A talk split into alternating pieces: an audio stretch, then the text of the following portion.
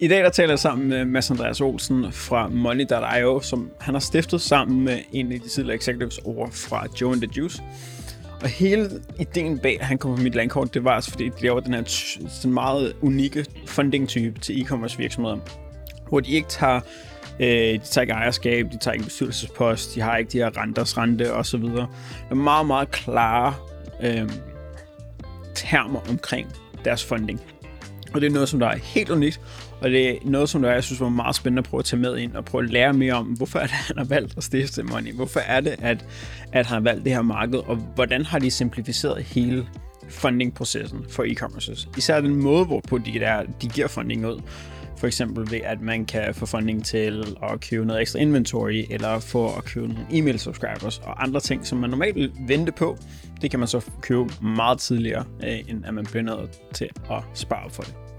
Jeg føler, at jeg har ingen baggrund, fordi at øh, de mennesker, jeg kender, og der mener jeg partout alle, de har, en, de har en uddannelse, og de har gjort en masse ting i en eller anden retning. Og kender du jeg, mig? Jeg har ja, nå, okay, fedt. Jamen, øh, så kan vi være fælles om det. Altså, det er, for, for mig føler jeg ikke, at jeg har en baggrund. Øh, jeg føler, at jeg er sådan lidt autodidakt, og jeg føler, at jeg øh, sådan svinger lidt som et siv i vinden, øh, over hvor jeg synes, det lige nu er spændende at være. Øh, så jeg er ikke jeg har ikke en lang finansbaggrund eller et eller andet. Jeg er bare iværksætter og synes, det er sjovt. Øhm, og gør lige præcis, hvad jeg synes, der er sjovt hele tiden. Det er min baggrund.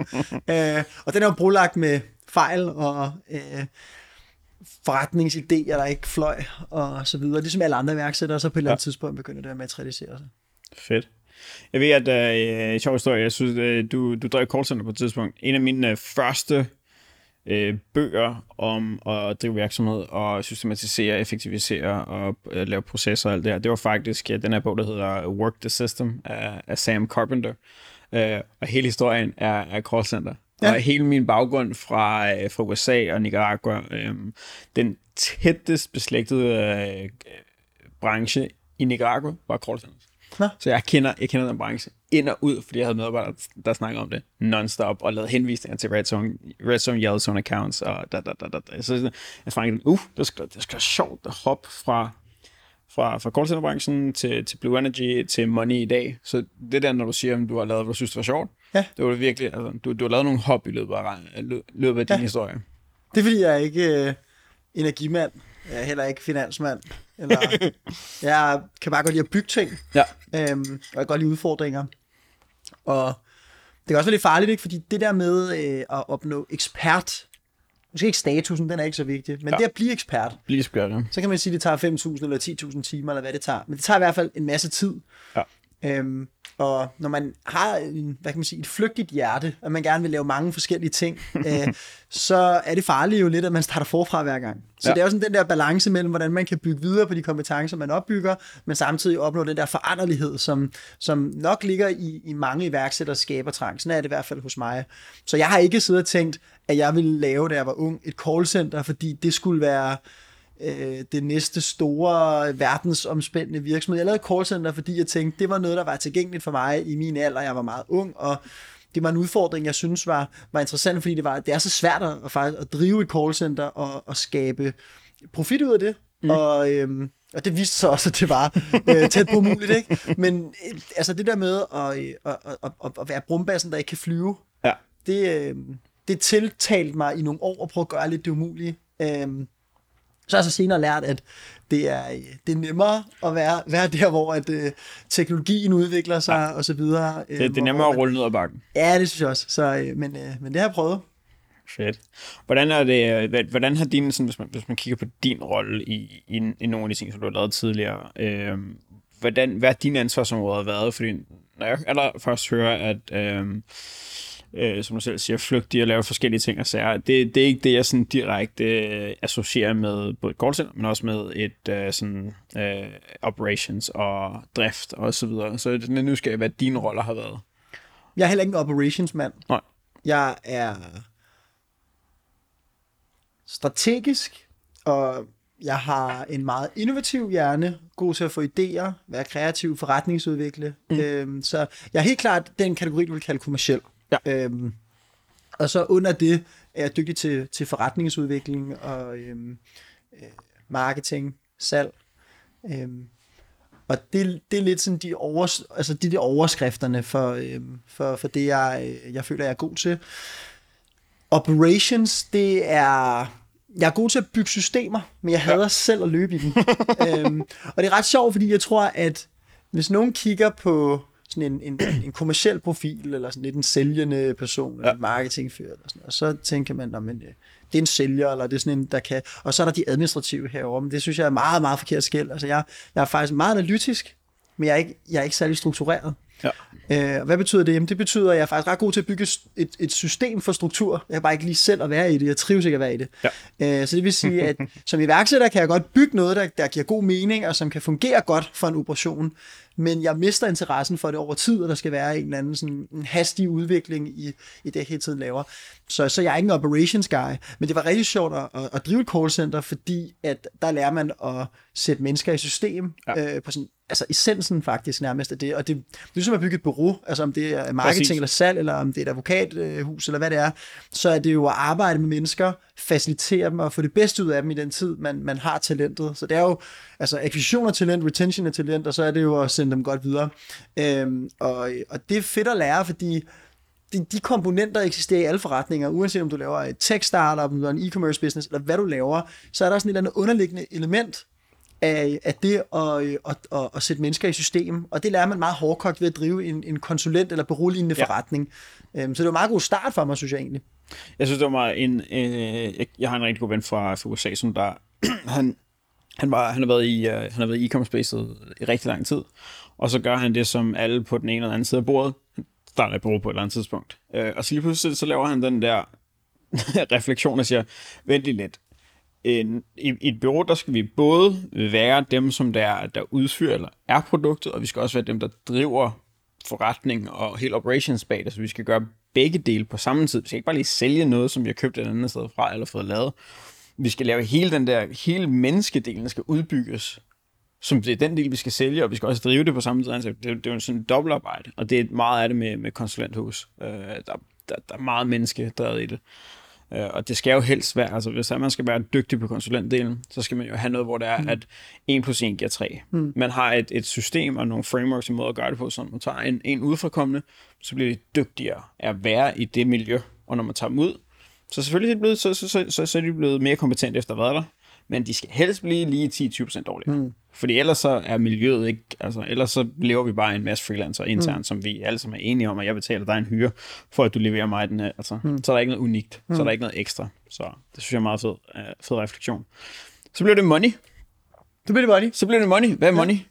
Money er... Og hvordan staver man til money ifølge MX, dig? MX, uh, ja, så vi staver lidt forkert, ikke? Um, og vi kan bilde os ind af det, fordi vi gerne vil være hippe, men vi kan også bare være ærlige og sige, at det er svært at finde et domæne. Øj, det er svært at finde et domænenavn. Man er nødt til at være lidt innovativ, ikke? Um, så Money er uh, Europas næste bank for online iværksættere. Det er ligesom den overordnede vision. Så ja. er der nogle mellem hvad kan man sige, øh, skridt eller mellemmål, indtil vi når det ultimative mål. Uh, I dag er Money uh, funding, uh, mere sådan præcis defineret lånefinansiering ja. øhm, til e-commerce. Så vi laver et lån uden hæftelse, altså uden personlig hæftelse, ja. øhm, som er målrettet vækstinitiativer. Så det vil sige, at vi låner ikke kapital til at holde årets store sommerfest, men vi vil gerne komme i kapital til at købe øh, for 1 million kroner e-mail subscriber, eller hvad det nu kan være.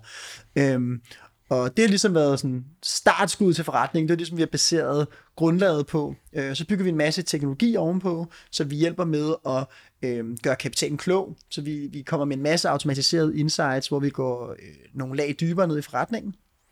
Og det er det, der stille og roligt arbejder sig ind i at blive en bankløsning. Vi har fået en partnerbank nu, og vi lancerer om meget kort tid øh, vores, øh, vores fulde løsning, så vi kan udstede øh, kreditkort, og man kan have bankkonti og så videre. Øh, Spændende. Jeg synes jo egentlig, det, det er jo en af de ting, som der, at jeg ved, du også har skrevet om, det er, hvor svært det er for iværksætter for en, for en bankkonto. Ja. Øh, og det var også min, min egen historie, at, at jeg var helt ude i, at jeg fik at vide, at min, min danske revisor, som jeg absolut ikke brugt efter det punkt, der også stiftet selskabet. Men uh, de, de var simpelthen ude at sige, så må du få en bank i Luxembourg, og du skal smide ja. en halv million eller sådan noget ja. ind på den konto, som der kan stå der. For sådan lidt. Ja. Det vil sige, så skal, skal, skal jeg smide en halv million ind, som jeg ikke må bruge i x antal måneder og år, mm. eller hvorledes. Det, det, det, altså, så, så vil jeg hellere bare lade dem stå mm. i min egen aktieinvestering, mm. og så tjene nogle penge på mm. den, end at gøre det. Og det var vildt kun, fordi min far har drevet forretning med Handelsbanken mm. i den samme filial mm. i overvis. Mm. Så man sagde, jamen, kan vi ikke, uh, kan vi ikke give min, min søn en, en bankkonto? Jo, det kan du sagtens. Godt. Fint, så nu i mm. overvis af min adresse har vores adresse mm. været Strandvejen mm. eller andet, mm. uh, fordi han lå deroppe. Uh, det var den eneste måde, jeg fik en bankkonto på. Jeg har ikke nogen dårlig gæld, jeg har ikke noget som helst, uh, men jeg har ikke nogen historik heller, fordi jeg havde været ude af Danmark på det tidspunkt mm. i, i seks år, så jeg havde ikke nogen historik. Mm. Så, og, og siden det har jeg bare hørt mange historier om, hvor svært det er at få en bankkonto, mm. hvilket virker helt hjernedødt. Mm. Det burde jo være det samme niveau, som at det er en selvfølge at have adgang til hvad? Er det en selvfølge i Danmark at have adgang til internet? En, en næsten, en, en, næsten en, menneskeret, ikke? Det er ligesom ja, menneskeret, menneskeret ja, at ryge, og menneskeret at kunne gå på wifi, ikke? Ja, og øh, altså, altså, man kan sige elektricitet og vand, ja, hvis, man, det, hvis man har hus, det, det, det, det skal du have adgang det, til. Det, det, skal du have adgang ja. til. Det er næsten det samme for, at man kan leve i, i, ja. i et verdenssamfund, og drive en virksomhed i et verdenssamfund i dag, men skal man have en bankkonto. Mm. Det skal næsten bare være noget af det, som du bare alle har adgang mm. til, men hvorfor er det, at, hvorfor er det så svært? Hvorfor kan det være så mm. svært, hvis der er nogen, der sidder derude og, og undrer sig? Ja, altså, hvis vi går om at blive lidt politisk et kort øjeblik, så kan man sige, at øhm, bankerne har gjort alverdens godt for, for, for verden. Det glemmer vi at, at, at, at i tale sætte. Tit bliver det sådan noget lidt Illuminati-agtigt, når vi snakker om bankerne. Ikke? Men bankerne er fantastiske og har gjort, lavet et rigtig godt system ja. øh, for verden, og det har accelereret samfundet. Punktum. Det der det er, at øh, vi har også bygget enormt meget lov op omkring bankerne. Øh, det vil sige, at vi har indrettet samfundet rundt om bankerne på nogle områder. Ja. Øh, navnligt det forhold, at for at du kan stifte et selskab i Danmark, så skal du have en nem konto. Og det vil sige, at du skal gå i banken og få en bankkonto. Mm. Og øh, banken må godt sige nej til dig. Og det betyder, at hvis du spørger alle banker hele vejen rundt, om de har lyst til at lave en konto til dig, og de siger nej, så kan du de facto ikke stille, stifte et selskab. Ja. Og det er et problem. Ja. Ganske enkelt. Og øhm, det synes jeg undrede mig rigtig meget, fordi det må være en samfundsinteresse, at man kan stifte virksomheder nemt, således at den, der sidder med den bedste idé, kan få lov at sætte den fri. Ja. Øhm, ligesom man plejer at sige, what if the cure for cancer was inside the head of an uneducated? Ikke? Altså det her med, at, at, at, at adgang til uddannelse er ekstremt vigtigt, for du ved ikke, hvem ja. der får den næste idé. Og på samme måde så må der også være adgang til at stifte en virksomhed og, og, og skabe iværksætteri, må være noget, der skal demokratiseres for alle. For, fordi altså, der var jo også en første gang for Lego. Ja. En gang var der en mand, der gik ind og sagde, jeg har en idé, der hedder Leg Godt, og nu vil jeg gerne have en bankkonto. Tænk, hvis de havde sagt, jamen, altså, du kan ikke få en nem konto her. Ja, ja, altså, det, det. Og det, det er jo det, man ikke ved, øh, fordi det kan jo godt starte småt. Ja. Øhm, og det er heller ikke sikkert, at den idé, du har nu, lykkes. Men bare det, du får adgang til at trykprøve iværksætteriet der er ikke i en tidlig der, alder, ja, eller præcis, hvad det er. Der, der er ikke nogen der er os, der beder om en, en, en, et, et, et, kæmpe, et kæmpe lån og, og drift. Og det, og det var intet af det, man skal bare have et sted, hvor det er, at man kan, ja, præcis, yes. have en nem konto, smide 50.000 til APS ind, yes. og så kan advokaten få lov til at stille dig, ja. stifte selskabet. Og så tænker jeg, hvis jeg var politiker, så ville jeg ligge det som et krav. Ja. Så vil jeg sige, okay, man skal kunne få noget, der hedder en begrænset nem konto, eller mm. et eller andet, hvor så er det, det, det, er en, det er en debitkonto. Ikke? Der kan ikke, du, kan ikke, du kan ikke gå i minus, du kan ingenting.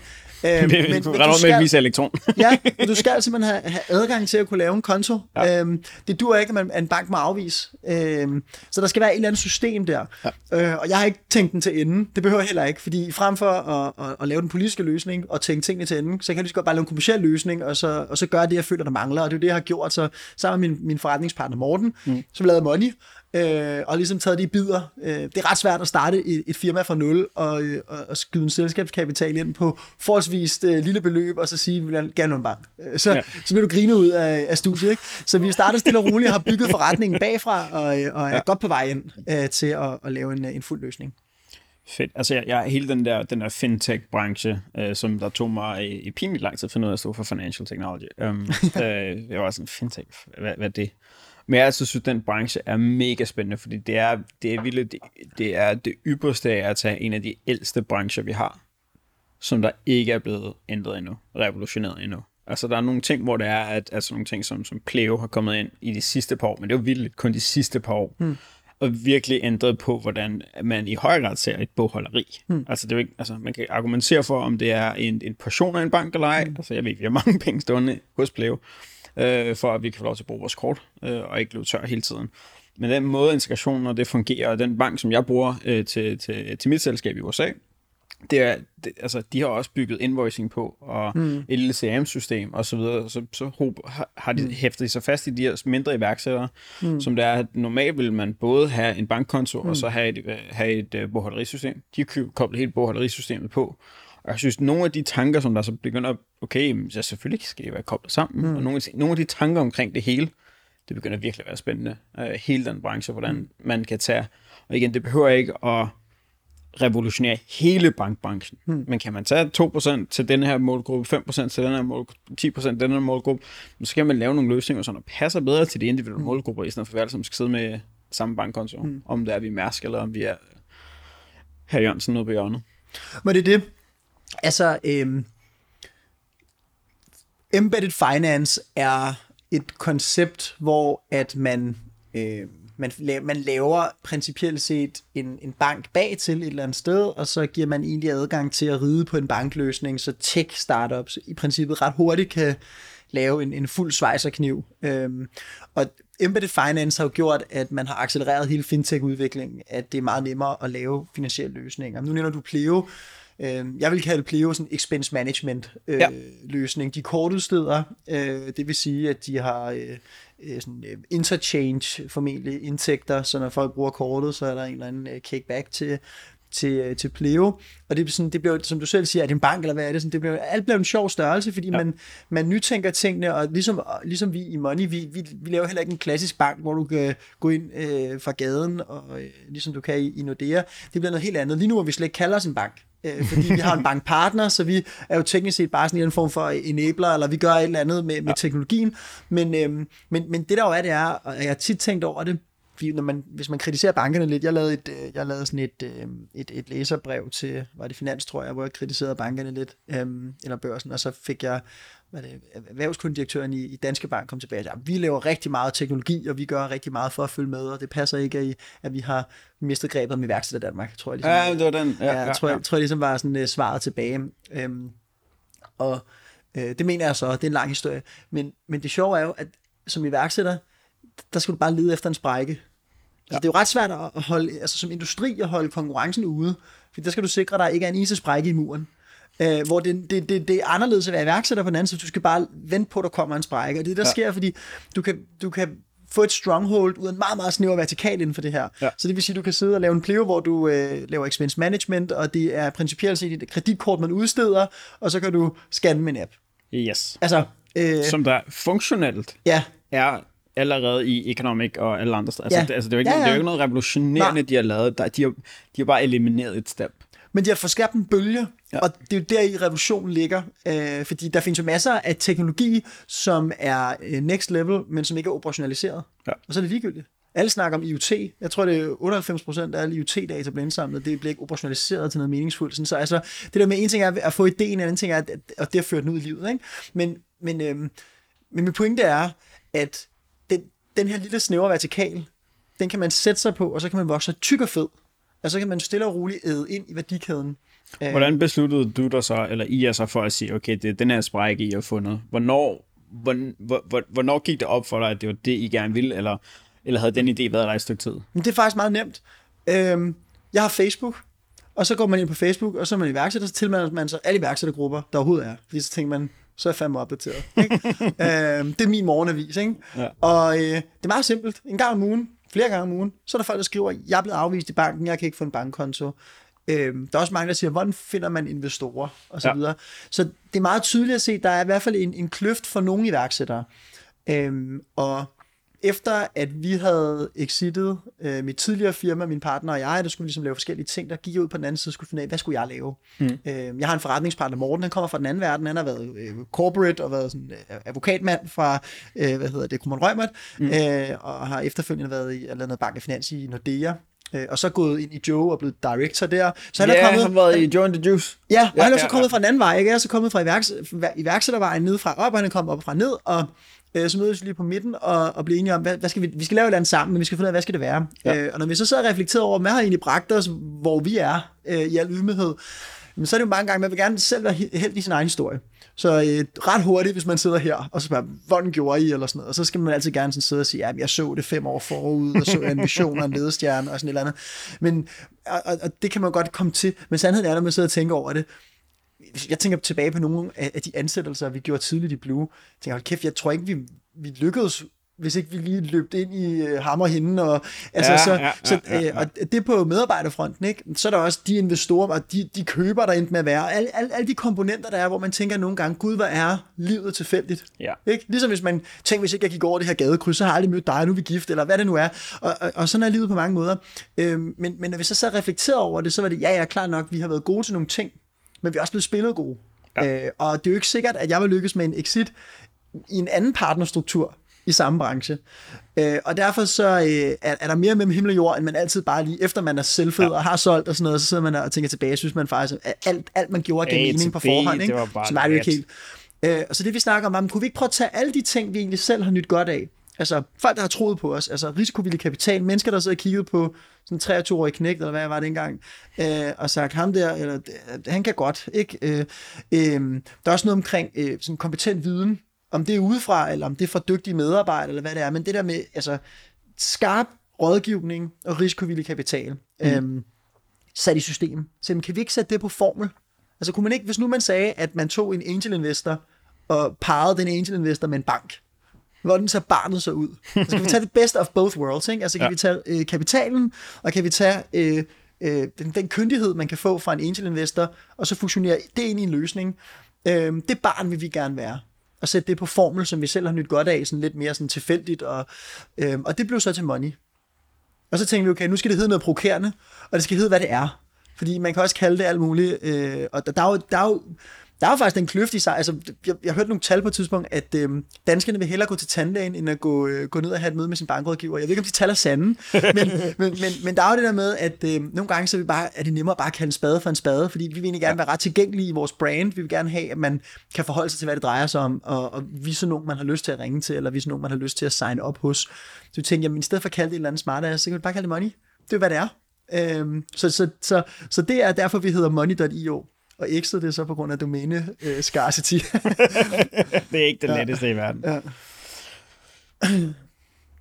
Hvordan kom I på det indledende koncept? At det her med, at... Fordi da jeg, når, øh, først jeg faldt over der tænkte, der, der så, okay, okay, okay, det er e-commerce, det er, det, det, det er funding til e-commerce, og så begyndte jeg at dykke lidt dybere, og så så jeg, okay, det er det er ikke bare lige, at man udfylder en formular, og så skal I kigge på det i evighed, og så skal I have 28 møder, og så hmm. kommer der måske nogle penge med nogle vilkår osv. Som jeg så det, så var det ind, hook op i en Shopify connection, hmm. øh, så vil der være et så vil der være en, en omsætning i den Shopify connection går ud fra, som der er i baseret på nogle formularer, siger, okay, så må du låne så mange penge. Og så er det specifikt til nogle af de her formål. Øh, er det korrekt forstået? Ja, så vores, værdi, vores, altså vores værditilbud er meget kort.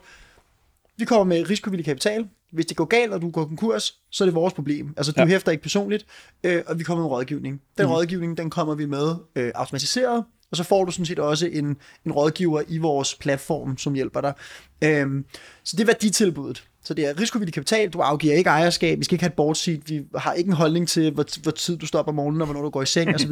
Vi hjælper dig bare, ja. øh, og du holder fuld kontrol, og det betyder også for dem, der gerne vil være sådan venture-iværksætter og lave den næste soundbox, eller hvad det nu kan være.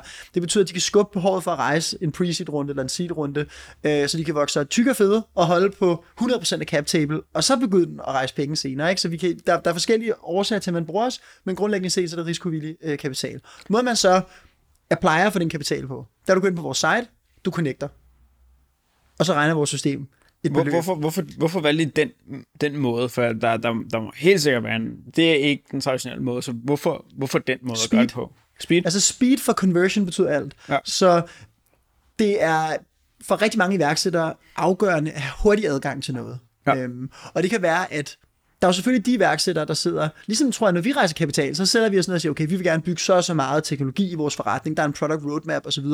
Øhm, vi ved, at vi skal bruge ekstra antal millioner, dem rejser vi nu, og så bruger vi dem hen over tid. Klar, det, der, man kan lave meget planlagt kapitalrejsning. Ja. Men der er altså lige så mange, der står i november måned og tænker, fuck, jeg ved ikke, om jeg må bande, men nu siger jeg fuck. Jo, jo, jo, jo, jo. Så der er nogen, der siger, fuck, vi, øh, vi er understocked Altså, ja. baseret på de tal, vi har nu, så tror vi faktisk, at vi har for få varer på lager til Black Friday. Mm-hmm. al vores kapital er bundet, det er working capital, du arbejder, hvad gør vi? Ja. Øhm, det er ikke sikkert, at de skal bruge kapital øh, igen til næste år, men de skal bruge det lige nu. Og der betyder det noget, at man ikke står to-tre uger inden Black Friday og skal til at indlede en dialog med ens bank, der siger, jamen så skal vi lige, og vi skal lige bruge og sætte alle dine tal og lave et budget osv. Hos os, der går du bare en connector, og så har du et svar. Øhm, så speed betyder rigtig meget for iværksætterne, øh, for man kan omvendt bare spørge sig selv, hvad taber man i omsætning og dækningsbidrag, hvis ikke man får kapitalen ind øh, ja. på det tidspunkt. Så speed er helt afgørende, derfor har vi valgt at gøre det på den måde. Noget andet er, at der er ikke nogen grund til at gøre det på en anden måde. Fordi hvis det er, at du kan regne alt automatisk, hvorfor så gøre det til en forfærdelig proces ja. og bede om kapital? Øhm, så kommer det store spørgsmål, hvorfor e-commerce? Nu arbejder vi lidt bagud, ikke? Når vi snakker ja. om tilbuddet, hvad man gør. Hvorfor overhovedet e-commerce, ikke? Ja. Øhm, vi kan ikke redde hele verden. Øh, det prøver vi sådan set heller ikke på. Men øh, så hvis vi endelig skal gøre det nemmere for iværksættere at komme i gang og øh, bygge sin forretning og få noget risikovillig kapital osv., så, så er vi nødt til at gøre det med en, en, en, en kundegruppe, der er forholdsvis homogen, fordi det er nemmere for os at automatisere. Ja.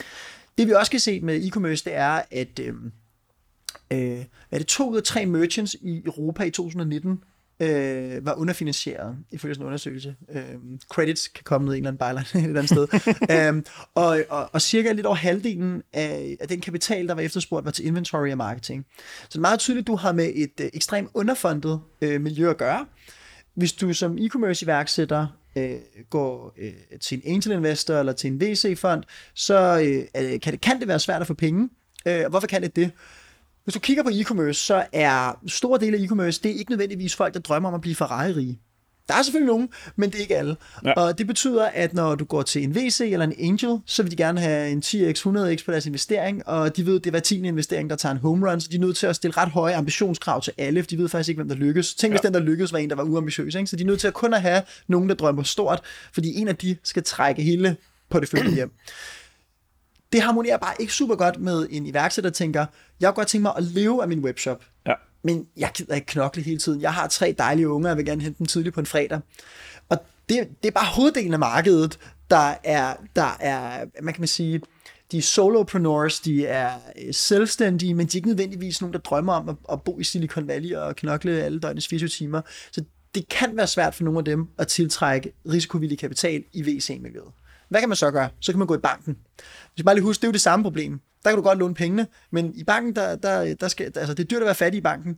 Du kan låne en million, hvis du har en million, ikke? Altså, så skal du låne med din friværdi, og du skal øh, have selvskyld og kaution osv. Og, og der skal vi bare huske, at den iværksætter, der, der drømmer om at skabe frihed for sig selv til familie og venner og leve livet og sådan nogle ting, bevares også at drive en forretning, men at leve livet, det er jo ikke en iværksætter, der går ned og låner alt, hvad den kan trække. Nej. Fordi så er det jo med fare for, at man downsizer fra et hus til en, en lille toværelses lejlighed med tre unger en mand. Ikke? Altså, så, så det er jo, der kommer også en cap på, hvor meget har du egentlig lyst til at bringe privat risiko ind i din forretning. Og det skaber sådan en helt naturlig gap i markedet, hvor at du har en stor underfinansiering. Fordi du ikke rigtig passer ind i kasserne. Så vi okay, vi har et, altså det er jo ikke engang, vi har ikke fundet en niche her det er majoriteten af markedet, vi forsøger at cater ja. til inden for e-commerce. Og det, der så er super interessant ved det, det er, at forretningsmodellen er forholdsvis homogen.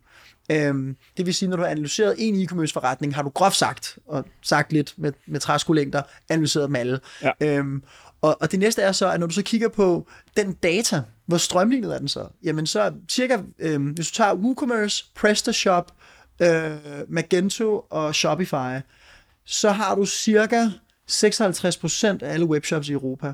Så også sådan selve datastreamen er, er, er rigtig, rigtig nem at, at sortere, ja. øh, fordi den kommer fra ret få platforme. Så dataen er relativt nem at analysere, øh, forretningsmodellen er rimelig homogen, så det vil sige, at dataen giver mening og fungerer i samme kontekst for os, øh, og vi har med et kæmpe behov at gøre. For os hvor, altså, så giver det jo så meget mening at, ja. at, at, at gå ind i e-commerce, så det er derfor, vi gjorde det. Ja, men det giver, men det giver rigtig god mening. Og, og sådan, sådan hele, hele konceptet med, at man kan, at, at det, er det låst fast til, at man kan, at man, man kun kan få funding til, til visse ting, for eksempel du øh, på hjemmesiden er der sådan uh, e-mail subscriber, som du selv har nævnt, eller til at købe inventory ind, eller lignende, eller, eller kan man godt vælge noget, som der slet ikke er en kasse allerede ja. på sitet. Det startede med at være sådan faktisk også, at, ja. at du fik egentlig, lad os sige, en million, og så kunne du bruge den på det, du tænkte. Ja. Øh, så vi udviklede forretningen videre. Jeg har personligt været Øh, altså, jeg er jo ikke for fin til noget. Jeg er fuldstændig ligeglad, om man har lavet en exit og alt muligt andet. Jeg sidder med og ringer ud til kunderne, ikke? øh, fordi så finder man ud af, hvad, hvad kunderne synes. Og øh, jeg lærte, at der er forskel på folk i den forstand, at nogen, de er ret gode til at sætte sig ned og sige, en million, det kunne jeg omsætte til x, y og z aktiviteter. Så er der andre, det er ikke den måde, de tænker på. Øh, de tænker øh, meget mere øh, konkrete, praktiske eksempler. Det vil sige, hvis du siger til dem, skal du bruge en million, siger de, nej, det skal jeg egentlig ikke. Men hvis du siger, kunne du ikke godt tænke dig flere e-mail subscriber, fordi det omsætter du faktisk ret meget på i din forretning. Ja. Jo, det kunne jeg godt tænke mig. Så det vil sige, at det vi har prøvet at sige, det er, kan man, kan man prøve at sætte kapitalen i kontekst, øh, for at operationalisere og, og, og sådan at øge forståelsen, så man ikke kræver, at det, man kan fonde, det er folk, der selv har en eller anden stor forkromet mindmap, som, som de arbejder ud fra. Øhm, så der er ligesom forskellige behov og forskellige personligheder. Øh, og derfor lavede vi øh, det, vi kalder growth packs, som egentlig er en form for vindue ind på kapitalen og siger, du kan godt, 1 million, den kan du se på mange forskellige måder. 1 million, det kan give dig content marketing, 1 million kan give dig e-mail marketing, 1 million kan give dig øh, container fra Asien med nye varer alle mulige forskellige eksempler. Så vi arbejder i begge spor i princippet. Jeg synes nemlig, det var super spændende, den der tankegang med, at man, man, man kunne købe en, hvad, hvad der så sådan growth pack der, men så der egentlig er en okay, en af jeres partnere, som der er en kompetent konsulent, øh, kommer ind og hjælper med at købe x antal e-mail subscribers på den her, den her metode, og dermed, det bliver så pakket op som i køb x antal tusind, yes. øh, eller lån til x antal tusind, eller forfunding til ja. x antal tusind e-mail ja. subscribers. Det kan alle for alle, øh, ej nu siger jeg ikke alle, fordi det er, det er ikke alle, der har forstået værdien af e-mail, men 80% af alle webshop derude, de forstår værdien af e-mail. Mm. Og det er den der, okay, så jeg øh, for funding til 50.000 til at købe x antal mm. e-mail subscribers i dag 1. januar, og jeg skal betale dag, det er over hele året. Mm. Hvor mange penge har jeg tjent på den mm. liste? Altså, det, det kan vi jo se, altså, mm. hvor mange mm. penge man kan tjene på sådan mm. nogle lister der. Så jeg synes, at den del af det har været utrolig spændende. Mm. Men hvor, hvad for nogle, øh, en ting, som jeg ikke var helt sikker på, hvor, hvad for nogle lag af funding er det, jeg arbejder med? For nu har du nævnt millioner et par gange. Mm. Men hvad er det nederste lag, og hvad, hvad er sådan det øverste? Ja. Hvad, hvad, hvad, hvad grænser arbejder I med på nuværende tidspunkt, hvis man vi, er nysgerrig? Vi, vi fonder øh, aldrig under 100.000 kroner. Ja. Og så skal det virkelig være sjældne tilfælde, eller fordi vi har en case, hvor vi kan se deres tal, at det, det skal lykkes det her. Ja. Øh, men, men ellers så er det alt mellem 100.000 kroner og 5 millioner kroner. Ja. Altså sådan, så det kan, det kan gå virkelig bredt, og vi har cases i hele spændet. Øh, ja. Så vi har cases, hvor at hver gang vi kører en tranche, så er det 500.000, 700.000, 900.000, altså sådan nogle beløber. Og så har vi cases, hvor de får 100.000, og så nogle gange ringer de siger, jeg kan ikke lige 30.000 mere, for jeg har lige nogle varer, eller eller andet skal køre sådan. Så, så det er hele, hele spektret. Det, der er det sjove, det er også dem, der starter her og ender der. Uh, og der har vi nogle gode eksempler på. Vi har jo um, Tottenland.dk, som er sådan en hundewebshop. Mm. Uh, Frederik, han tror første gang, han fik kapital for os, der fik han 83.000 kroner. uh, og nu der er det, hvad er det, 5, 6, 700.000 kroner per gang. Øhm, og det kører bare flere gange om året, hele tiden. Ja. Øhm, så det hvad, er, det, hvad er afbetalingsvilkårene? Øh, vi kører sprint, typisk. så det ja. er typisk øh, 4-5 måneder. Det kan også være kortere, det kan også være længere, men ja. det er typisk 4-5 måneder, vi kører, øh, og så kører du ind bare igen og igen. Så bliver du tanket op, kan du sige. Så vi fonder ja. dig, du har penge i at arbejde, betaler af stille og roligt, igen, ny kapital, og sådan kører de i, øh, i sprint hele tiden. Hvad, hvad, hvad tjener money penge på? Øh, fee. Så fee. altså, vi fakturerer et fee, øh, men det er så det. Øh, så det vil sige, der er ikke sådan en, der er ikke en renters rente, først og fremmest. Det arbejder vi ikke med. Nej, Nej, fordi det vi gør, det er, at vi siger, øh, nu får du øh, 1 million kroner, og så skal du betale øh, 1 million tilbage plus vores fee. Øh, vi håber på, at det tager, lad os sige, fire måneder. Øh, men måden, dine afdrag faktisk sker på, det er som en procent af din omsætning. Så nu, vi tager en procent i din omsætning, indtil du har betalt pengene tilbage. Ja. Det der er, det er, at din omsætning kan stige, eller den kan falde, og det ved man aldrig rigtigt. Så det vil sige, når vi siger, at øh, et forløb løber i fire eller fem måneder, så det er noget, vi gætter sammen. Ja. Det gør vi ret kvalificeret, men, øh, men det er noget, vi i princippet ikke 100% ved. Og det betyder, at du, lånet kan ikke komme til et punkt, hvor at, øh, nu er det misligeholdt, og når der renters rente og et eller andet. Sådan, altså det, det, det er jo sådan, at hvis du ikke har penge i forretningen til at betale, så vores cut er jo omsætning, så falder omsætningen, så er det også et meget mindre nominelt beløb, der bliver betalt. Så sådan, det er meget fleksibelt. Det, vi kalder det solidarisk model, ikke? fordi at vi følger egentlig bare det omsætningsniveau, der er, så lånet kan gå ekstremt hurtigt, men så er det også fordi, at omsætningen har overrasket os alle, så det er fordi, at det er gået godt jo. Øh, mm. Så et projekt skal helst gå kort, altså et projekt skal helst løbe kort, ment på den måde, at hvis vi kommer ind med klog kapital, så skulle det gerne virke, og det skulle gerne medføre, at omsætningen stiger, og stiger omsætningen, så er de nominelle afdrag jo også større, og så når løbetiden faktisk at være ret kort. Så det er en succes, hvis du har betalt kapitalen tilbage hurtigt, fordi det baglæns rationaliseret må have betydet, at din omsætning faktisk er vokset hurtigere, end det vi sammen havde regnet med. Øh, omvendt løber kapitalen i lang tid, jamen så er det fordi, der er noget, der ikke er gået godt. Øhm, så det er sådan lidt omvendt dy- dynamikker af, hvad folk normalt tænker, fordi normalt så tænker man, hvis jeg skal finansieres, så kunne jeg godt tænke mig, at løbetiden er 10 milliarder år. Ja. Øh, men der er nogle andre dynamikker omkring vores model, som gør, at, at det skulle helst gerne være omvendt for alle. Hvordan, øh, hvordan ser det ud som sådan et... Øh, hvordan, hvordan, hvordan tiltrækker I penge til at facilitere den her funding? Hvor kommer de penge fra? Øh, Ja. For jeg ved, at... Øh, og Kasper, der også skal herind på et eller andet tidspunkt. Øh, jeg ved, han har været med i det og så men, men hvor kommer pengene fra? Og, hvordan- og ja, hvordan, hvordan fungerer hele den del? Ja, så i starten, der var det mine og Mortens øh, surt optjente sparepenge, vi brugte. øhm, og så Morten og jeg skød 2 millioner ind hver oprindeligt, Ja. øhm, og, og brugte de penge til at finansiere øh, alle cases. Og så senere har vi rejst nogle penge, så vi har rejst øh, en pre-seed runde på 21 millioner alt i alt. Øhm, og det er et mix mellem os selv, øh, PSV, som er en, en dansk øh, VC-fond, mm. øh, som nok mest er kendt for at have investeret early i Trustpilot og Lunar. blandt andet. ja. Øh, ingen nævnt, ingen glemt. Det kan være, at der er flere, men det er sådan nogle af dem, jeg sådan selv har, har, har bidt meget mærke i. Øhm, og så er Vækstfonden også med.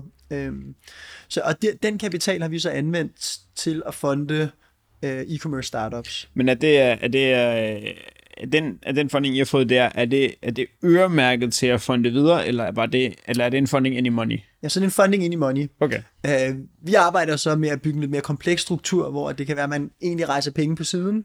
Øh, lidt sådan Batman-Robin-løsning, hvor så har man Robin på siden, og det er kun til at finansiere øh, webshoppen. Og den er der også... Øhm, øh, er det har vi ikke lige nu, men det, men det er noget, vi går og arbejder på. Vide, Ja. ja. man kan lave et lidt mere trygt miljø for investorer, eller kan man gøre et eller andet og sådan noget. Så vi arbejder selv på, hvordan kan vi innovere vores sådan, selskabsstruktur, hvor vi stadig passer ind i sådan forholdsvis simpel løsning øh, til VC-verdenen, men, men hvor vi stadig har nogle strukturer, der, der gør, at vi kan tiltrække øh, debt-finansiering selv. Så det er sådan det er lidt bag, om kulisserne, Ja, ja, hvor vi ja, selv ja, sådan sidder og ja. kæmper Ja, med, hvordan vi kan nemlig. indrette os. Ja. Spændende. Spændende, spændende, spændende. Hvordan er det så gået med, med, øh, med money? Hvor mange har I fundet, og hvad, hvad er planerne? Vi har lavet over 200 fundingrunder. Øh, nogle er jo øh, fundingrunder, hvor de har fået en enkelt eller to, eller et eller andet, og så er der andre, der har fået igen og igen og igen. Øh, og øh, vi har været en lille smule begrænset af Danmarks størrelse. Ja. Altså sådan, så det, det sætter sådan en, en, en, en skalerings... Øh, glasloft. Øh, og derfor ret hurtigt vidste vi, at vi skulle ud af Danmark og, og åbne op andre steder. Så vi har åbnet i Norge, Sverige og i Holland også, øh, og har for alvor sat øh, damp på forretningen. Øh, og, og hvor mange vi har... Altså i januar måned, der tror jeg, at vi laver kontrakter for mellem 2 og 4 millioner. Og det er ikke helt små. Så det er sådan relativt, det er ved at blive et niveau, hvor at det er relativt mange penge. Ja. Ja. Øh, også sådan for en autodidakt iværksætter, og så kigge på netbanken, så er det relativt mange penge, der suser, suser Kling, sådan og ud. kling. Klum, klum, ja, klum. ja, ja, jeg tror, der, der, er noget, øh, der er noget mentalt fuldkommen modsat ved at vækste med det, vi laver, end hvad jeg har været vant til. Fordi Ja. jeg har været vant til, at vækst, det betød, at man fik nogle kunder, og kunder betyder, at man kan sende en regning. Ikke? Ja. Så nye kunder, det betyder penge ind i kassen. Ja. Øh, hvor her, der betyder nye kunder penge ud af kassen. Ja, det er og vigtigt. det er mentalt fuldkommen omvendt, at fordi man er også som venture, man er jo i et pres, fordi man skal bøne, og man skal vokse hurtigt, til man skal rejse næste runde. Øhm, og man ved, at al vækst, det koster på likviditet. Så, ja. så der er sådan en, det, det, det skal man vende sig til, man bliver ret hurtigt trænet i at være koldblodig. Øh, det føler jeg efterhånden, jeg er ved at blive. Ja, altså hvis man, hvis man, hvis man sammenligner jer med en webshop, som der skal have, hvor webshoppen har, har brug for at købe noget, øh, få nogle penge til at, at købe noget inventory, så jeres penge er inventory. Mm. Altså det, Ja. det er det, der skal være meget af. Ja. Hvordan har det gået med at gå ind i, øh, i for eksempel Norge, Sverige Holland? Øhm, blandede oplevelser. Ja, fordi det, jeg, jeg tænker meget, det her det er, en, den, øh, det er en branche, som er meget trust-baseret. Ja, enig. Altså, overordnet set er vi bare glade, og vi er stolte, at det går godt, men jeg har godt nok også lært, at der er forskel på markederne. Ja. Øhm, så selvom jeg sidder og advokerer for, at e-commerce er homogent, så er det det også som forretningsmodel. Meget. Men, men der er noget kultur nedenunder, som man sådan lige skal forstå, inden man bare lige skal lære ud. Øhm, og der er også Hvad, noget... hvad, har, hvad har overrasket jer mest? Øhm, det har overrasket os, at man i... Vi, vi har testet... Øh, vi testede i noget tid i Holland. Øh, vi kan ikke gå ind i Tyskland, så der, der er nogle, nogle, nogle regulatoriske årsager til det, men vi, vi kørte nogle kundedialoger for ligesom at, at lære markedet at kende, og mm. der er meget forskel på, hvor åben man er øh, fra land til land øh, for altså ekstern kapital og finansiering. Øh, vi har lidt i Danmark en, en sådan bootstrap-mentalitet, Ja. Så vi er, sådan, vi kommer ud af det hårdkogte marked, føler jeg, hvor der er andre markeder, hvor at deres beslutninger går hurtigere, og de er vant til at tænke i at sætte tempo på forretningen ved at, at, at, at få ekstern kapital ind. Ja. Så jeg synes, Danmark, der lærte vi, at der er det meget mere øh, sådan automated knowledge drevet, altså det er insightsene, det er det her med at øremærke kapitalen i en altså i en retning, hvor vi simpelthen definerer et projekt sammen, og så finansierer det, hvor de kan se regnestykket. Øh, det har vi kunne mærke var vigtigt i Danmark. Øh, internationalt, de markeder, vi har prøvet af at teste for at få nogle learnings, der virker det som om, at det er lidt mere subsidiært. Øh, der er kapitalen lidt mere primært, men øh, det afhænger meget også af, hvilken type forretningsmodel, der vi, vi snakker med. Der er forskel på at tale med en e-commerce forretning, der er udelukkende drevet via eBay og Amazon, og så ja. en e-com forretning, der måske lidt mere detoserer og laver egen øh, kundeoplevelse på sit eget site og sådan noget. Ikke? Ja, for det ser vi jo, vi ser jo ikke lige e-commerce i Danmark, som ja. der er DBA-drevet. Nej, nej, nej. Men det gør man, i, og, og lige pludselig, jeg kunne jeg skulle vælge mig til det i USA, at ja. der, der er jo nogen, der selv kalder sig selv for e-commerce forretninger, og så kigger man på det, og så, jamen vi sælger på eBay. Ja. Hva? Ja. Vi sælger kun Etsy. Hva? Ja. Øh, det forstår jeg. Ja. Det, det er ikke en e-commerce. Øh, det er det så bedre, men det var ja. ikke en e-commerce. Ja. I mine øjne. Ja. Så Ja. ja.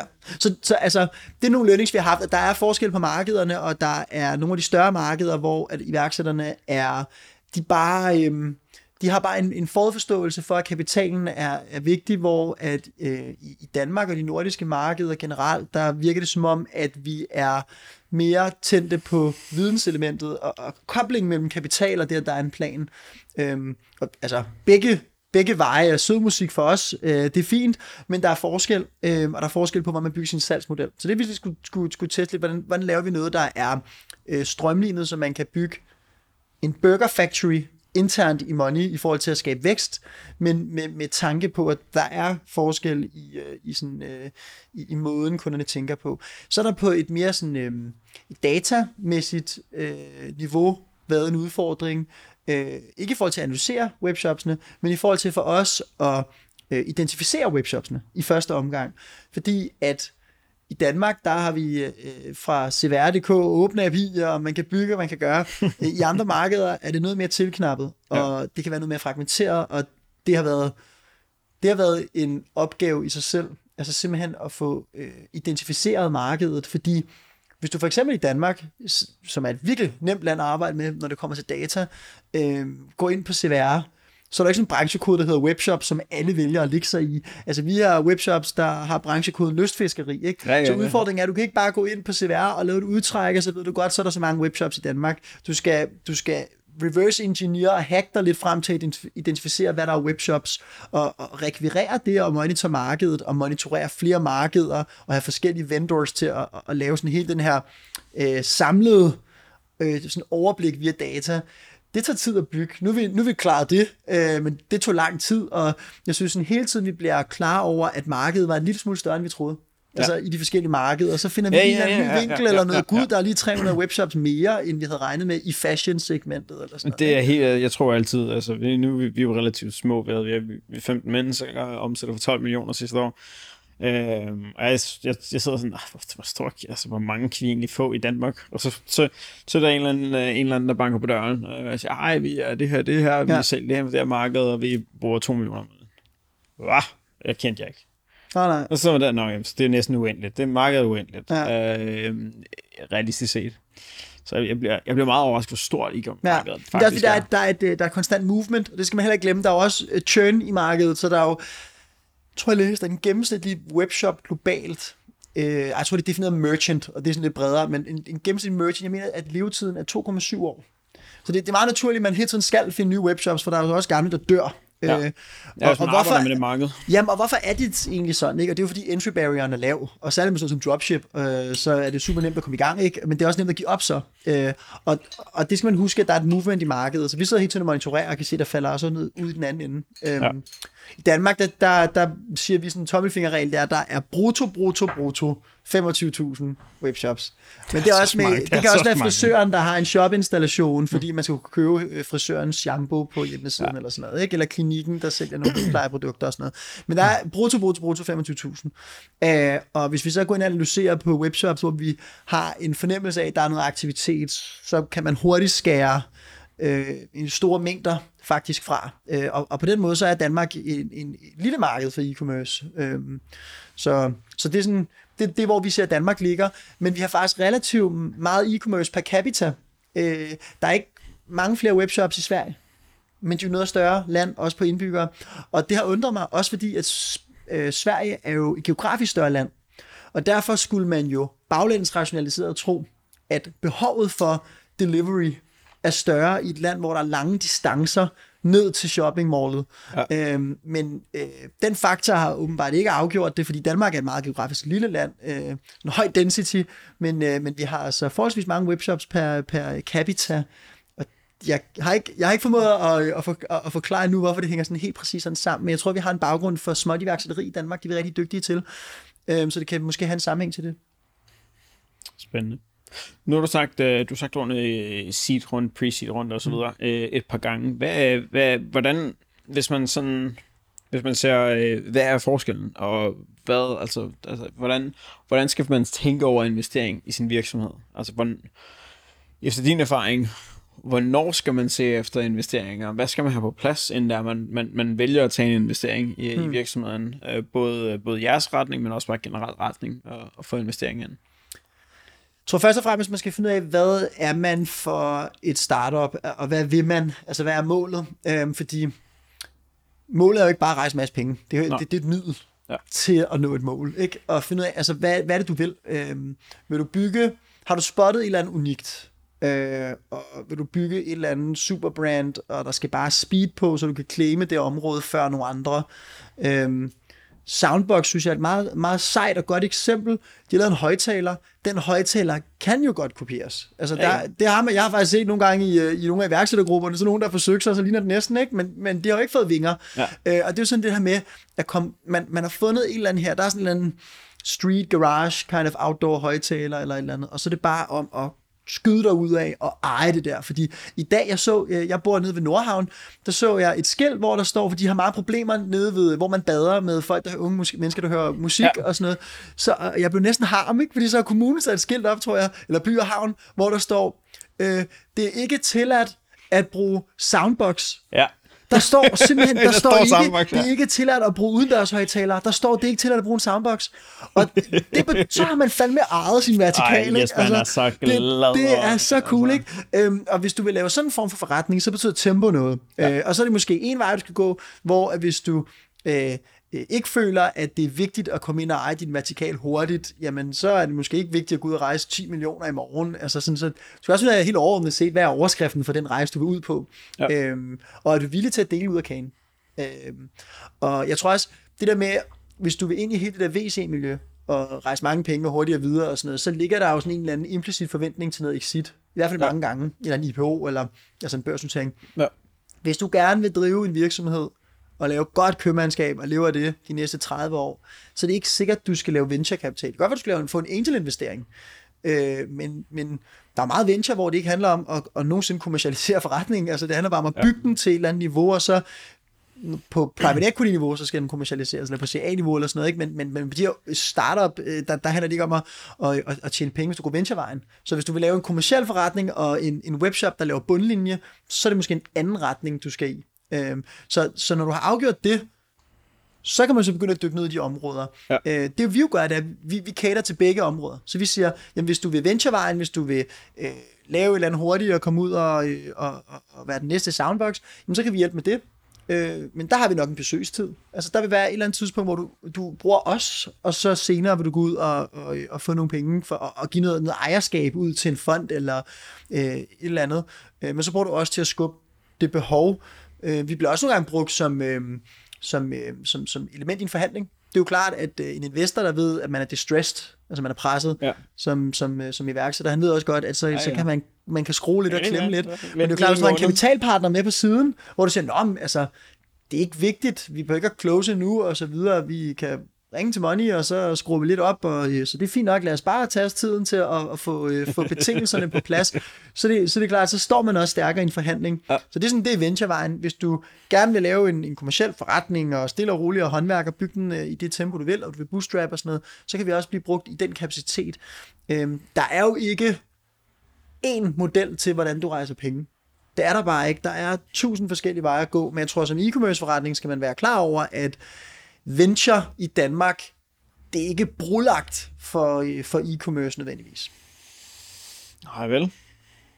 Det, altså, jeg har, jeg har lidt, altså, jeg, jeg har lidt svært ved at se e-commerce som det er, at der kun, altså, se, se casen for at, at, at, at rejse en masse venture capital penge hmm. via noget, som der ikke er direkte øremærket til Europa. Altså, ja. altså, altså, altså jeg, har, jeg tror ikke, jeg har set nogen rejse penge fra, fra, fra VC i hvert fald, som der er, at der ikke er sagt, vi skal ud i Europa, mm. og det er derfor, vi skal have mm. penge. Modellen virker, lad os komme ud i Europa. Mm. Den, det virker alt, næsten altid til, mm. til det, den model, som mm. der er, der bliver, bliver, skal sparkes gang i, hvilket giver meget fin mening. Altså. Der er altid et internationaliseringselement. Øh, men jeg tror også, man skal også lige finde ud af, hvad er man? Er man en, altså, fordi e-commerce er ikke bare e-commerce. Ja. Er man, øh, er man et, øh, et, et brand? Øh, med en D2C-model, det vil sige, at du tager meget værdikæde og både producerer og gør og sælger, og, eller er du en forhandler, for eksempel. Ja. Jeg tror ikke på, at man som forhandler går ud og rejser venture capital, medmindre der er et meget unikt persongalleri eller et eller andet. Det er ret svært at sige, at vi gerne forhandle andre folks varer.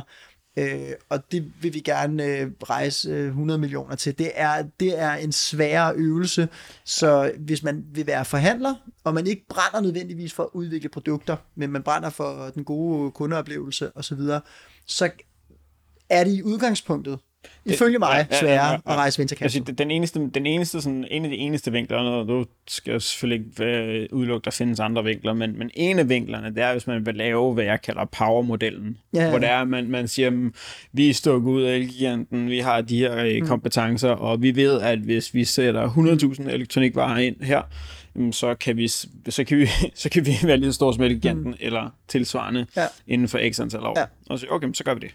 Okay, så kan jeg godt se ideen med det, men ellers så er der altså øh, forhandlervejen, der er så mange tweaks, der skal ske, mm. når der man går fra 500 produkter til 1000, mm. til 5000, til mm. 10.000, til 50.000 mm. produkter, hvor det er, at vi, vi ser rigtig mange e-commerces, som, hvor vi er med på den rejse, og de, de begynder sådan, de knækker altid nakken på et eller andet tidspunkt. Mm. Mange af dem hæfter sig selv op, men de skal, de skal restrukturere hjemmesiden, de skal restrukturere deres teams, mm. fordi så er de bare vækstet til et niveau, hvor det ikke giver mm. mening at, at gøre det på den samme måde mm. længere. Øh, og den, de øvelser er mange af dem, som hvis, hvis de lige pludselig prøver at springe fra 1000 produkter til 20.000 produkter, mm. så den rejse, de vil brække halsen. Mm. Så kommer ikke meget hurtigt ud af det, at, ud af det på den front. Og så er hele regnskabs, regn, altså, regnskabsdelen bag det mm. er jo også, at forhandler du andre folks produkter, så sælger du produkter, som der er margin på. Mm. Det skal jo give et overskud, som der gør, at du kan købe flere produkter ind, mm. sælge flere, lave mere markedsføring, mm. drive det rigtig godt, have en rigtig god operations, og hvis du bare smider 10-20 millioner efter det, så altså, du skal være dygtig. Du skal lave, hvad jeg kalder power-modellen. Mm. Ellers så direct to consumer. Mm. Der er masser af produktudvikling. Mm. Der er masser vi skal prøve det her markedsføring. Det kan være, det ikke virker. Mm. De skal, altså. Så der er mange ting at bruge pengene til, som der godt må gå galt. Ja, og så jeg er enig med dig i, selvfølgelig kan man lave en power-model, og så kan du sikkert godt tiltrække masse kapital. Jeg tror ikke, det er sådan en klassisk venture-vej. Jeg tror nærmere, det jeg ved faktisk ikke, hvem der er. Er det ikke norsk? Er det nogle norske? Det ved jeg faktisk ikke. Ja, det ved det faktisk ikke. Øhm, men jeg tror, man, skal, man er nødt til først og fremmest at spørge, hvor man er bedst. Øh, ja. Øh, fordi hvis du vil lave sådan et eller andet megahus og sælge andre varer, eller en powermodel eller sådan noget, så, så skal din kernekompetence være salg og marketing. Ja. Øh, og forhandling, altså på indkøb og så videre. Øhm, og, og, og det ser vi nogle gange, det her med, at du har øh, nogen, der driver en, øh, en forretning, hvor at det de egentlig, den forretningsmodel, de har lagt sig an på, måske kræver, at man er, er, er meget høj på, på øh, marketingkompetence, øhm, men hvor der er lidt mismatch, altså hvor at, øh, at, øh, at iværksætter måske skulle prøve at bygge sine egne produkter, fordi vedkommende ved sindssygt meget om et eller andet, øh, og, og fordi det, det er rigtig vigtigt at, øh, at, øh, at, at matche øh, sit kompetencesæt med den forretningsmodel, du er i gang med. Ja, og, og det kan det godt tænke meget lettere. det gør det meget lettere. Øhm, for ellers så ender man med at, at outsource alt. Altså det der med, det, det er den værste Ja, fejl, ikke? ja, fordi ja, ja. e-commerce kan godt komme til det der med, at det er nemt at komme i gang. Så laver man lige noget dropshipping, så man, okay, jeg kan ikke finde ud af marketing, så outsourcer man det til et bureau, den ikke? Og her taktik, den her taktik, den her taktik, Man kan ja. ikke lave øh, det tekniske, så konverteringsoptimering og så videre, det får man også til. Ja. Til sidst, så konverterer man sig selv til at stå og ekspedere pakker, ikke? og det skal jo ikke være den vej, så man er nødt til at bygge kompetencer i en eller anden retning, øh, og få sådan et stronghold i værdikæden, hvor der, der er ingen, der kan slå glorificerede dig. projektledere, Ja. som vi kalder dem herinde. Ja. Altså det, og, det, og det er der, hvor vi, vi snakker med rigtig mange omkring det der in-house versus, uh, versus outsourcing Ja. af, af ting. Altså, altså, hvis, hvis, altså du, skal vælge, du skal vælge outsource, du skal vælge et bureau eller freelancer mm. lignende til, hvis det er, at du ikke kan skabe kompetencerne in-house, hvis du mm. ikke kan bibeholde de kompetencer mm. in-house. Men der er et eller andet som forretning, som du bliver nødt til at tage in-house, om det så er creative, mm. eller det er øh, denne her eksekvering, eller denne her eksekvering, og så, okay, vi vil gerne skalere hurtigt, så vi vælger nogle andre til det. Men du bliver nødt til at have et eller andet, som det er, du gør, der gør, at der, der, der, der, der sørger for, at du har en eksistensberettigelse. Mm. Øh, for ellers så, at, ellers, altså, hvis det bare, altså, hvis det bare var at lave en dropshipping, mm. øh, og så lave noget god outsourced marketing, mm. det var arbitrage. Mm. Altså, Ja, ja. At, at det, det er en commodity, der hurtigt, mm. så er nogen, der finder Ja, ud ja. af det, så sælger de priserne 10 kroner Ja, ja, billigere. Så altså, det finder man hurtigt Ja, ud ja. af, så jeg er helt, helt enig. Helt, helt enig. Hvordan sætter man en... Øh, nu, nu nævnte du det selv i forhold til, at der, når der er, man, nogle gange, når der er, man, man vælger få funding, så er det også for, for at gribe, mark- eller gribe markedet. Mm. Øh, og komme hurtigere derud af. Og nogle gange så er det med en øje for, at man gerne vil lave en exit. Og man gerne vil bibeholde noget vækst osv. Mm. Hvordan sætter man en... Fordi du har, nu har du prøvet at sælge, øh, sælge før, og du, du kender en del i iværksætterkredsene. Hvordan sætter man en virksomhed op til nu siger det, det er rigtig flot, de ord, sådan en, en exit, men hvis man gerne vil sælge mm. sin virksomhed, mm. hvordan sætter man den op til det? Øhm, det gør man ved at tænke sin forretning i en formular. Altså, det er meget svært at bygge en forretning og sælge den, og når man så spørger, hvad er det, der gør, at I kan rekvirere kunder, hvad er det, der gør, at I har lavet verdens fedeste produkt, så siger man, fordi vi er bare gode. det må ikke sælge. Nej. Øhm, så man er nødt til, det er selvfølgelig også forskelligt, hvad for en forretning man driver. Øhm, fordi hvis du for eksempel er et bureau. Ja. så er det menneskedrevet, og det, jeg bilder mig ind, at det er svært at sælge et, øh, et bureau, uden at man selv ender med at være med efterfølgende og så videre, fordi det er, det er founderdrevet øh, langt hen ad vejen, til man når en vis størrelse ja. Og sådan noget. Der er nogle andre udfordringer der, øh, hvor at hvis du er et tech-startup for eksempel, så bygger du en masse kode, og det er jo et asset, det kan man ikke, altså ja. om du så fjerner alle udviklerne, så er aktivet der jo stadig. Så det er selvfølgelig forskellige udfordringer, men grundlæggende set, så er det der med at få, få lavet en, en, en, en labyrint, hvor at man kan løbe rundt derinde, og så spiller øh, øh, forretningen, men du kan også skifte nogle andre derind, og så spiller ja. Forretningen også. Altså build to be sold handler jo om at, at gøre forretningen uafhængig af founders, Ja. og at man får lavet en, forretningsmodel og nogle strukturer, øh, som gør, at det bliver selvstyrende. Jeg tror, det, det, det, jeg tror, det er vigtigt at sige, at det, det betyder, sgu også, det, det betyder, at det, det er uafhængigt af alle. Altså, det, det er Ja. ikke kun founders. Jeg tror, Ja. mange founders tager den, så bliver lidt sådan forulæmpet, at det skal være uafhængigt af, af jer. Og det, det, det gør, at de kun kigger mm. på sig selv. Men altså, det skal, hele forretningen, som mm. det er, at, at der, altså, der kan sættes op i, hvad kalder man det? Du kalder det formular. Det er måske meget rigtigt, Ja. men i sådan, at recipe, altså ja, opskriftsformuleret. hvad end det er, så handler det bare om, øh, og, lidt mere lavpraktisk, så betyder det, at for eksempel, hvis nu tager øh, et eksempel som Money, øh, i vores afdeling, i vores, øh, dem der sidder med alle vores øh, investeringer, øh, de er på alle sammen samme lønmodel. Øh, fordi det er meget simpelt, hvis vi oplever mange opsigelser, så må der være noget galt med lønmodellen, og noget galt med et eller andet. Hvis det er helt bare tilfældigt, så kan det være svært at forstå, hvad der, hvor, er, hvor er det, den går galt. Ja. Så alle er på samme lønmodel. Så er det bare.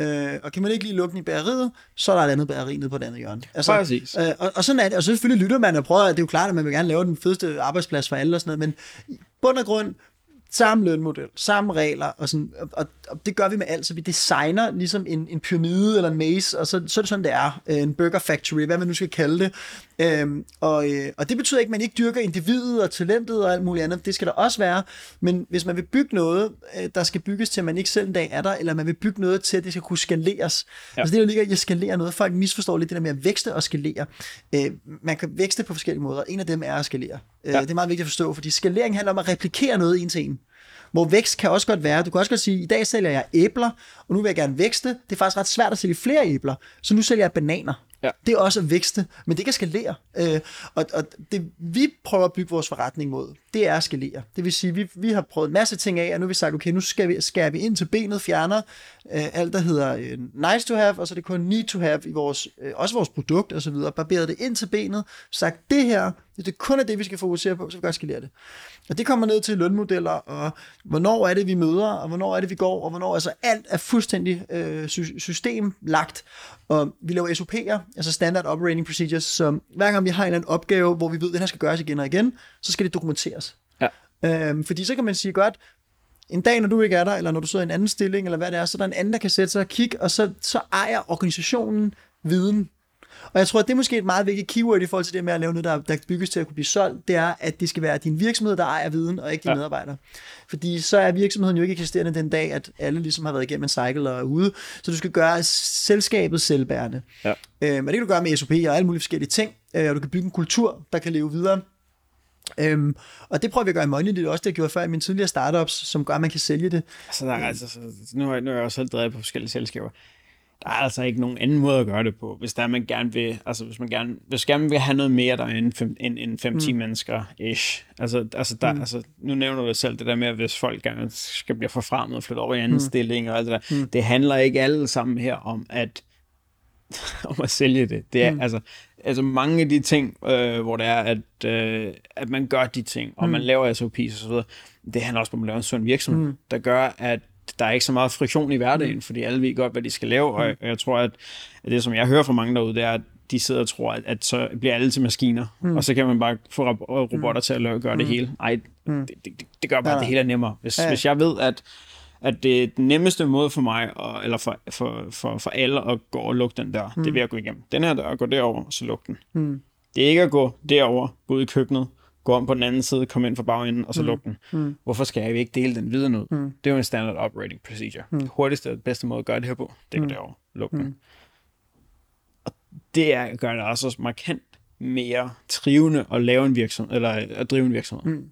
End, at, end, end nødvendigt bare at sælge den. Så der, der er en kæmpe gevinst i at gøre alle de SOP's og lave det her økosystem. Jamen, altså, rutiner er ikke fyre. Nej. Børster du tænder før eller efter du går i bad? Under under. Jamen, altså, øh, og det er jo ret sjovt, fordi hvis du så tænker over, hvad gjorde du i går, hvad gjorde du i forgårs, hvad gjorde du dagen før, du gjorde det samme.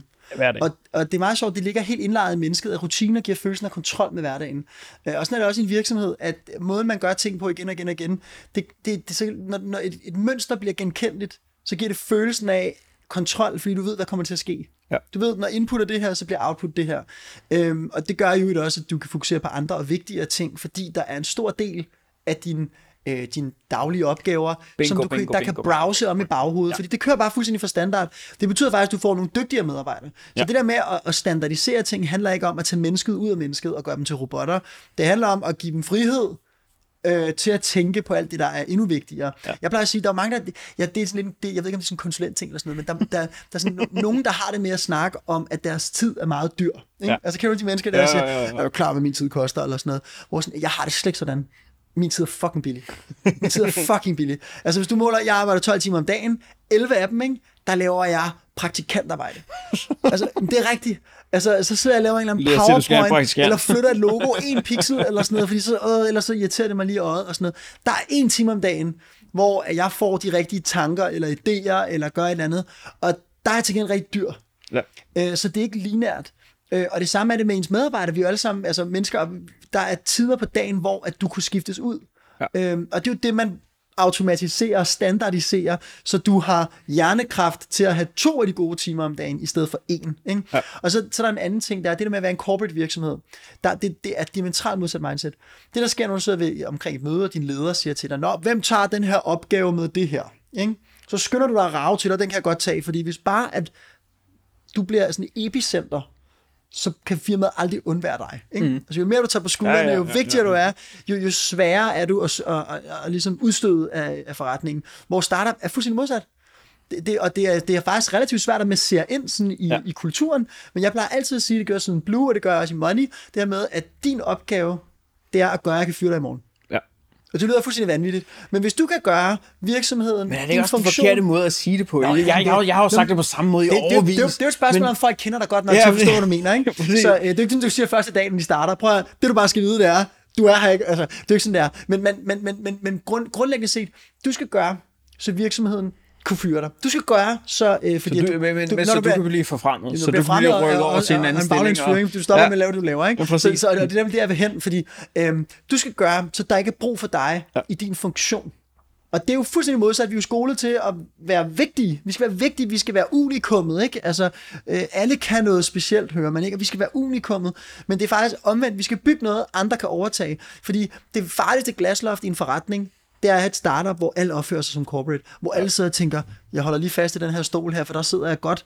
Øhm, fordi så, så kan du ikke skalere, du kan ikke vokse hurtigt, fordi det der jo er, at du skal vokse hurtigt, det er, du skal hele tiden, du kan aldrig nogensinde placere en mand på en ny stol eller en kvinde, hvis ikke der er en, der er til at overtage den. Ja. Så du er hele tiden nødt til at have en, der kan det samme, du kan hele tiden, fordi ellers så, er der ikke, så kan du ikke lave den der brandkæde. Øh, og det er jo det, jeg mener med det. Øh, og så er det en catchy overskrift, der siger, jeg skal gøre, så jeg kan fyre dig. Det er jo ikke det, der er meningen. Direkte øh, til børsen. Ja. ja, ja, skriv du det. Nej, det er jeg sgu ligeglad med, ikke? Altså, så er det clickbait. Altså, fordi det er, den, den søde sætning er, du skal gøre, så jeg kan få frem det. Ikke? Ja, øh, men, men den anden får folk til at kigge lidt. Ja, det er sjovt, det er sjovt, det er sjovt, det er sjovt. Hvordan, øh, hvad nogle af de, øh, hvis, man, hvis, man skal, hvis du skal prøve sådan at kigge i krystalkuglen, ja. øh, og prøve at kigge en, en 3-5 år ud i, ud i fremtiden, hvad, hvad tror du så, at, øh, at landskabet har, hvad har ændret sig mest i e-commerce, eller hvad taler man mest om om 3-5 år? Øh, markedspladser. Ja. Øhm, nu snakker vi Danmark ud fra et dansk perspektiv. Markedspladser. Markedspladser bliver en ting. Delivery. Ja. Øhm, der kommer også til at ske det, at fordi at markedspladserne kommer til, fordi at når du siger markedspladser, så refererer du til... Øh, Amazon er nok sådan den mest oplagte. Ja. Vi ser også mindre øh, spillere, der... Øh, der tror mange, der ikke forstår, at Amazon er en markedsplads? Mm, kæmpe, tror...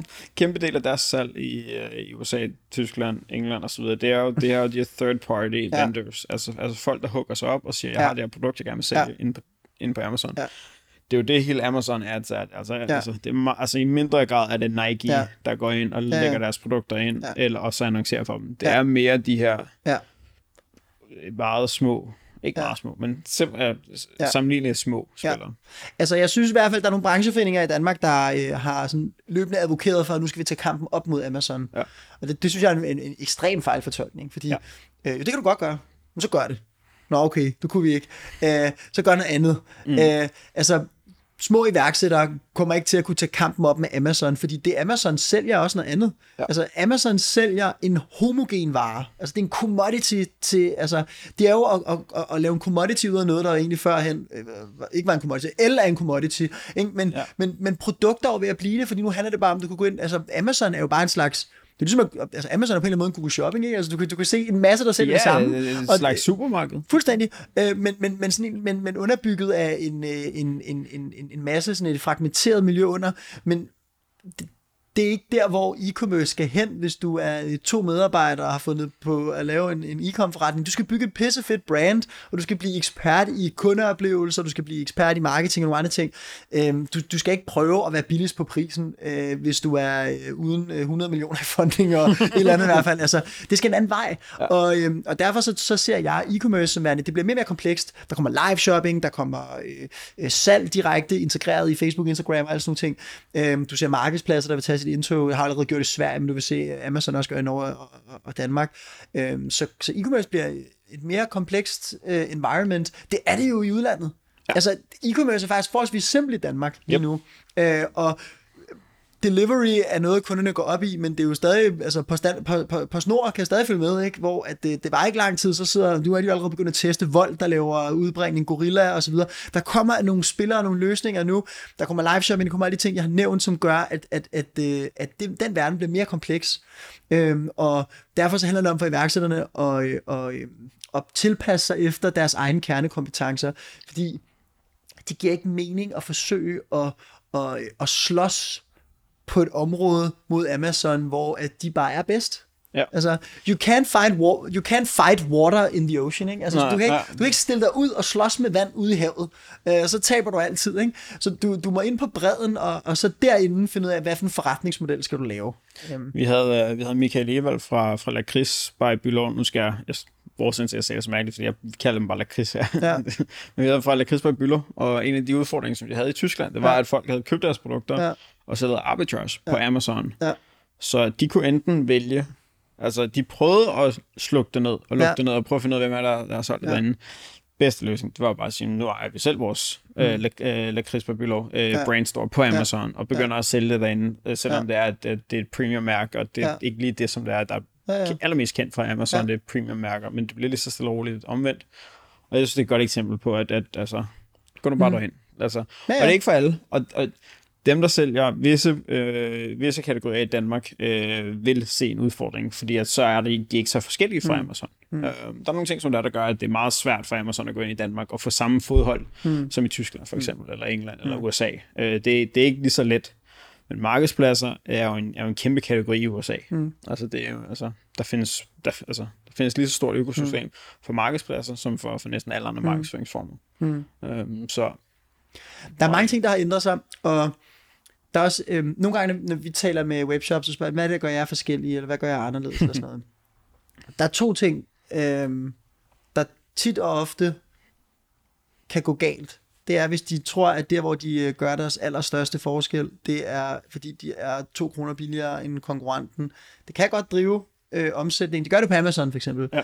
Men det er ikke altid lige billigst. Det, vil det, jeg og det er ikke altså altid, slået det er en succes at være billigst. Ja. Altså, det, det er altså, at bytte øh, øh, altså, gode penge til dårlige kunder, eller sådan, altså, det giver jo ikke mening at, at sælge noget for en krone, hvis du så taber 10 hver gang. Så er det bedre slet ikke at sælge noget, ikke? Ja. Så altså, at finde det rigtige niveau, at, altså, så det der med at være billigst, det er jo ikke et, det er jo ikke et værdigrundlag i sig selv. Altså, du, må, du er nødt til at regne på, om det hænger sammen. Det, ja. Det er nummer et. Altså, du er nødt til at, du, kan, du skal ikke bare jagte at være billigst, du, må, du er nødt til at lave altså, en, en, en, en, et budget, der viser, at det giver mening for dig. Og der er penge tilbage til markedsføring, der er penge tilbage til alle de Yes. her ting, som at Din drive forretning og kundeservice og Ja. alt, der skal være. Jeg kan ikke sige, hvor mange gange, at, at vi har siddet og snakket med nogen, som der har så prøvet at gå, Ja. gå den der, øh, især de sidste par år, fordi Ja. sådan nogle som Price Shaper kommer Ja. ja. frem og lød meget tydeligt, om Ja. man er billigere end de andre ej. Ja. Og så klikker de på knappen i Price Shaper og siger, nu er vi billigere end de andre. Ja. Øhm, og så går der nogle måneder, mm. øh, hvis det er, er så hurtigt. Og lige pludselig kommer de og siger, "Jamen, nu kan vi også måle profitten med Profit Metrics. Og igen, godt ord til Frederik Frederik, der driver henholdsvis mm. Profit Metrics og Price Shape. Men, men så tjener de ikke nogen penge på det. Og så, så er der ikke nogen penge tilbage til markedsføring. Så begynder det bare at skrue ned. Hvor det er, at, at vi har i hvert fald været med på flere rejser, hvor det er, at, at, at så har kunderne bare sagt, eller annoncørerne bare sagt, at nu vender vi det lige om. Nu Mm. tager vi lige 10, 20, 30, 40, 50 hvor meget kroner mere per vare. Mm. Og så ja, så sælger vi 10, 20, 30, 40 procent mindre, mm. men vi har en rigtig sund forretning, og så kan vi sprøjte endnu mere i markedsføring, eller i kundeservice, mm. eller i vores e-mailprogram, mm. eller i andre ting og sager, eller produktudvikling, mm. eller indkøb. Mm. Og så kan vi lave en forretning, fordi det andet der, altså, mm. det er væk et spinkelt grundlag, bare at sige, at vi er to kroner billigere.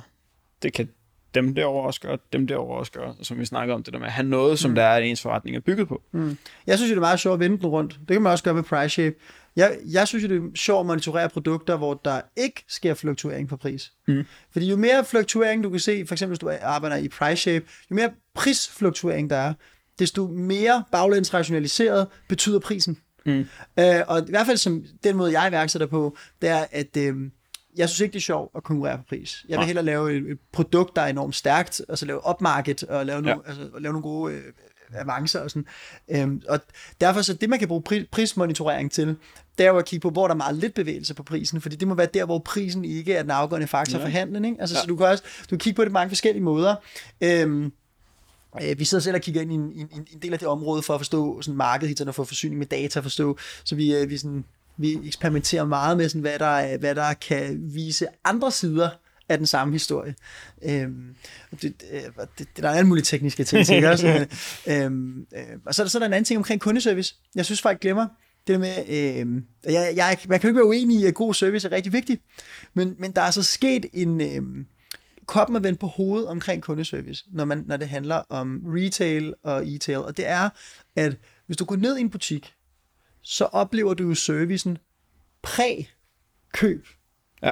Når du handler på nettet, så Ja, er det ja. kundeservice impact, du har, er jo post-purchase, i hvert fald 90% af det.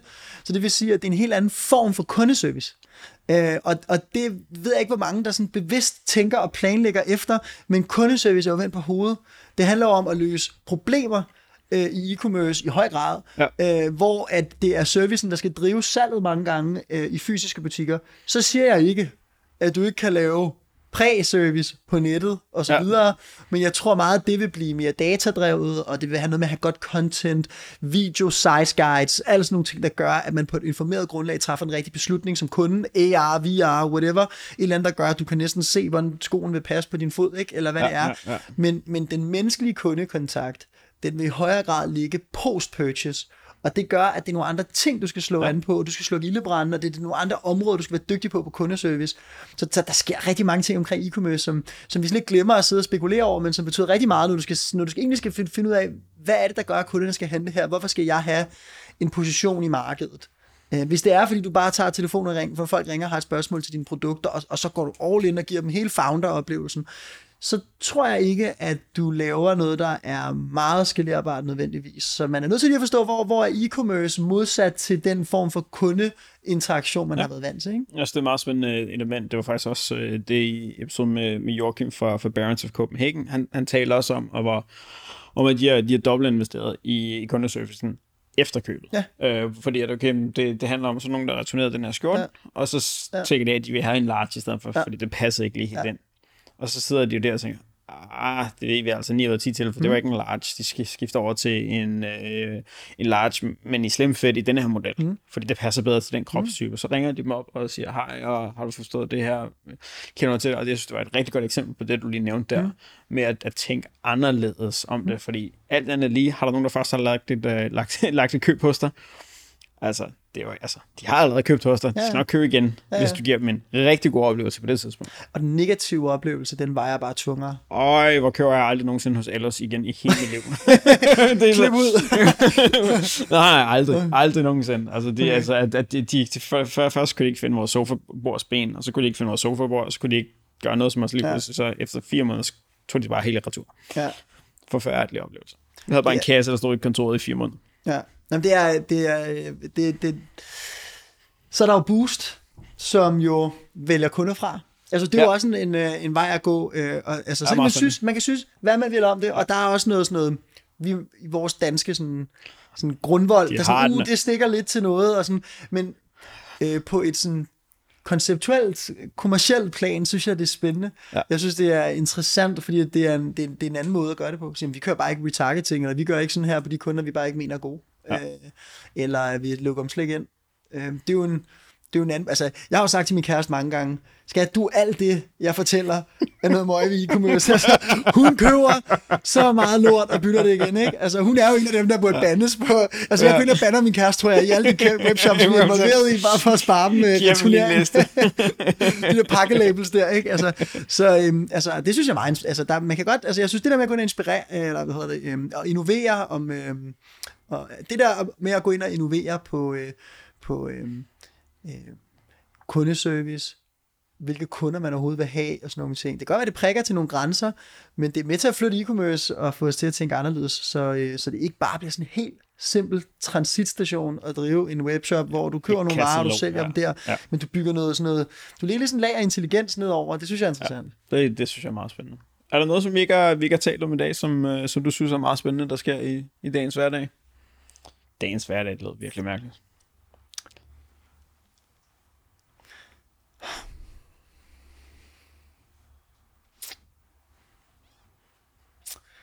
Jeg venter jo stadig på mit øh, gennembrud som professionel fodboldspiller.